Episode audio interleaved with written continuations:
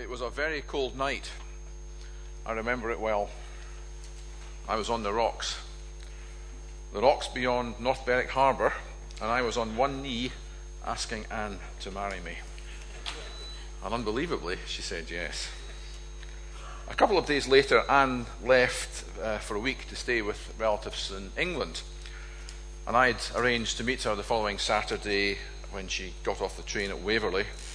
And I'd planned to present her with two things a ring and a Bible over a lunch at the Sheraton. So, in the course of that week, I bought both. And I racked my brains about a meaningful verse with which I could inscribe the Bible. And I chose Romans 15, verse 13, which is the passage we're looking at tonight. May the God of hope fill you with all joy and trust, or joy and peace as you trust in him, so that you may overflow with hope by the power of the Holy Spirit. And perhaps you've racked your brains over the years as you've given someone a card and thought of some scripture with which to encourage them. And this was a verse that I, up until that point, had not been familiar with, but it just seemed to be uh, apposite for the occasion. So the Bible and ring were duly presented. And then Anne and I, uh, very self consciously, sat uh, in the church here on the Sunday and Peter Granger, a former pastor, was leading. And at the end of the service, he used this same verse as the benediction. Uh, again, a verse unfamiliar both to Anne and myself, really. Anne actually asked me after the service if I had asked Peter to drop it in. uh, I hadn't, and as far as I know, ministers don't do requests in that way. But it's uh, highly meaningful to us, and in fact, Peter Granger spoke on this verse uh, at our wedding. And yet, what does it mean? We're now in December, and we'll see cards and greetings and wrapping paper and the like with the words hope and joy and peace. We'll listen to and uh, sing carols and songs such as Joy to the World, uh, Peace on Earth, Can It Be? The hopes and fears of all the years unmet indeed tonight. And this blessing is timeless, I think, of course. But I think it's especially appropriate at this Christmas time. But I think to look at the verse, we need to dissect it a little bit and understand the flow. Uh, and I, as I see it, I see five particular uh, steps. So, firstly, we trust, which is actually in the middle of the verse, but I think that's the linchpin to it the, the fact that we have to trust. This is the starting point. So, what, what is trust? Well, it's not just if you like, mental assent, a belief in certain facts about God, but a reliance on Him. Let me illustrate. In June 1859, Charles Blondin became the first man to walk across Niagara Falls on a tightrope. Uh, in the next few days, he walked back and forwards on stilts uh, with an oven, unbelievably, uh, with a wheelbarrow, uh, and did all sorts of other tricks on his high wire across Niagara Falls, and of course the crowds were hugely impressed and cheered. He then asked the gathered crowds, Do you believe I could take a man across the falls in this wheelbarrow? And of course they cheered louder. And he asked partly one chap, said, Will you come in the wheelbarrow? no. And of course their faith and trust was somewhat exposed. Uh, they believed uh, objectively that you could take them across the falls, but they didn't want to experience it for themselves. And ultimately, it was his manager, Harry Col- Colcord, who made the journey across Niagara Falls on Blondin's back. So trust involves placing ourselves in the Lord's hands, a belief that He will not lose His footing. When we trust, we pray.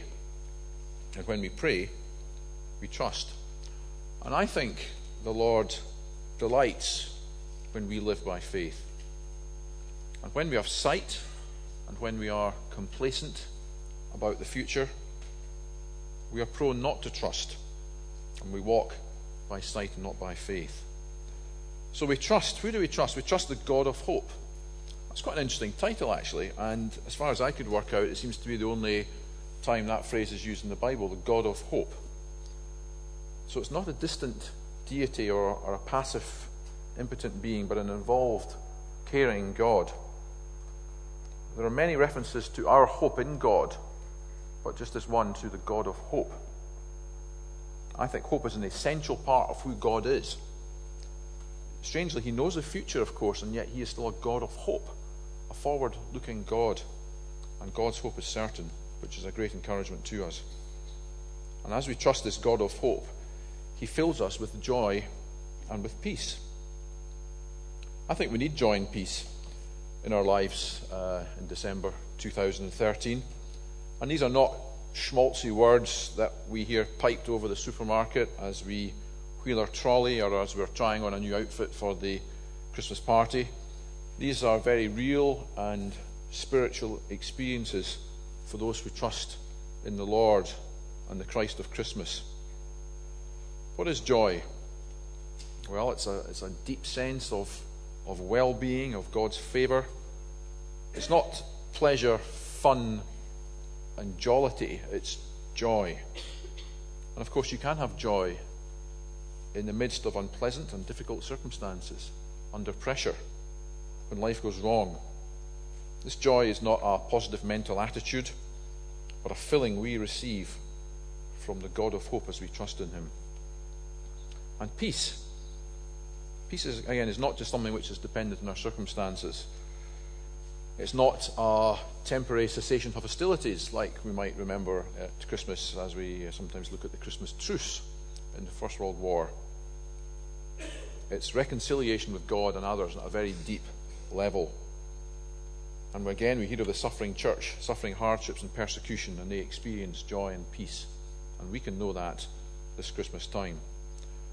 And yet, as we receive, hopefully, this joy and peace as we trust in the, the, the God of hope, these are not simply for our own personal edification.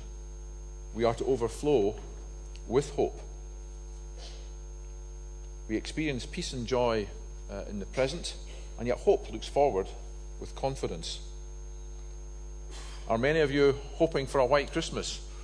I guess a few of you might be, uh, or dreaming of a white Christmas. And this is a speculative uh, hope that we might have. It may be white, it may not be white, it may be wet, uh, but it doesn't stop us hoping for a white Christmas, but there's absolutely no guarantee or uh, reason for assuming that we will have a white Christmas.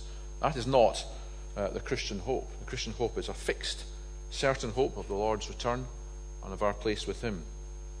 And that's a great prayer for us that we might overflow with hope.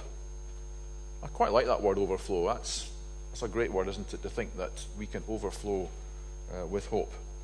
So let's be hopeful this Christmas as we perhaps invite guests to our home or to our church over this Christmas time and share the Christmas story. Let's be hopeful that the Christmas message, the gospel, will penetrate, perhaps for the first time, the people that we encounter. And it's a challenge to us. Are we future minded people? When we see our culture disintegrating, or apathy in some quarters to the gospel, or anti faith legislation, we pray that the Lord will fill us with joy and peace and overflow with hope. And yet we can exhale, lastly, because it's with the power of the Holy Spirit. We're not going to become joyful, peaceful, hopeful people by our own rationality or beliefs, certainly not by our own wits, intuition, or strategies. We need the Lord to break in and change us by the power of the Spirit. The first step is for us to trust the God of hope. So I think this is a delightful and encouraging benediction. I want to be like this. I want to hang out with people like that. What a thing to wish for ourselves and others that the God of hope fill you with all joy and peace as you trust in him, so that you may overflow with hope by the power of the Holy Spirit.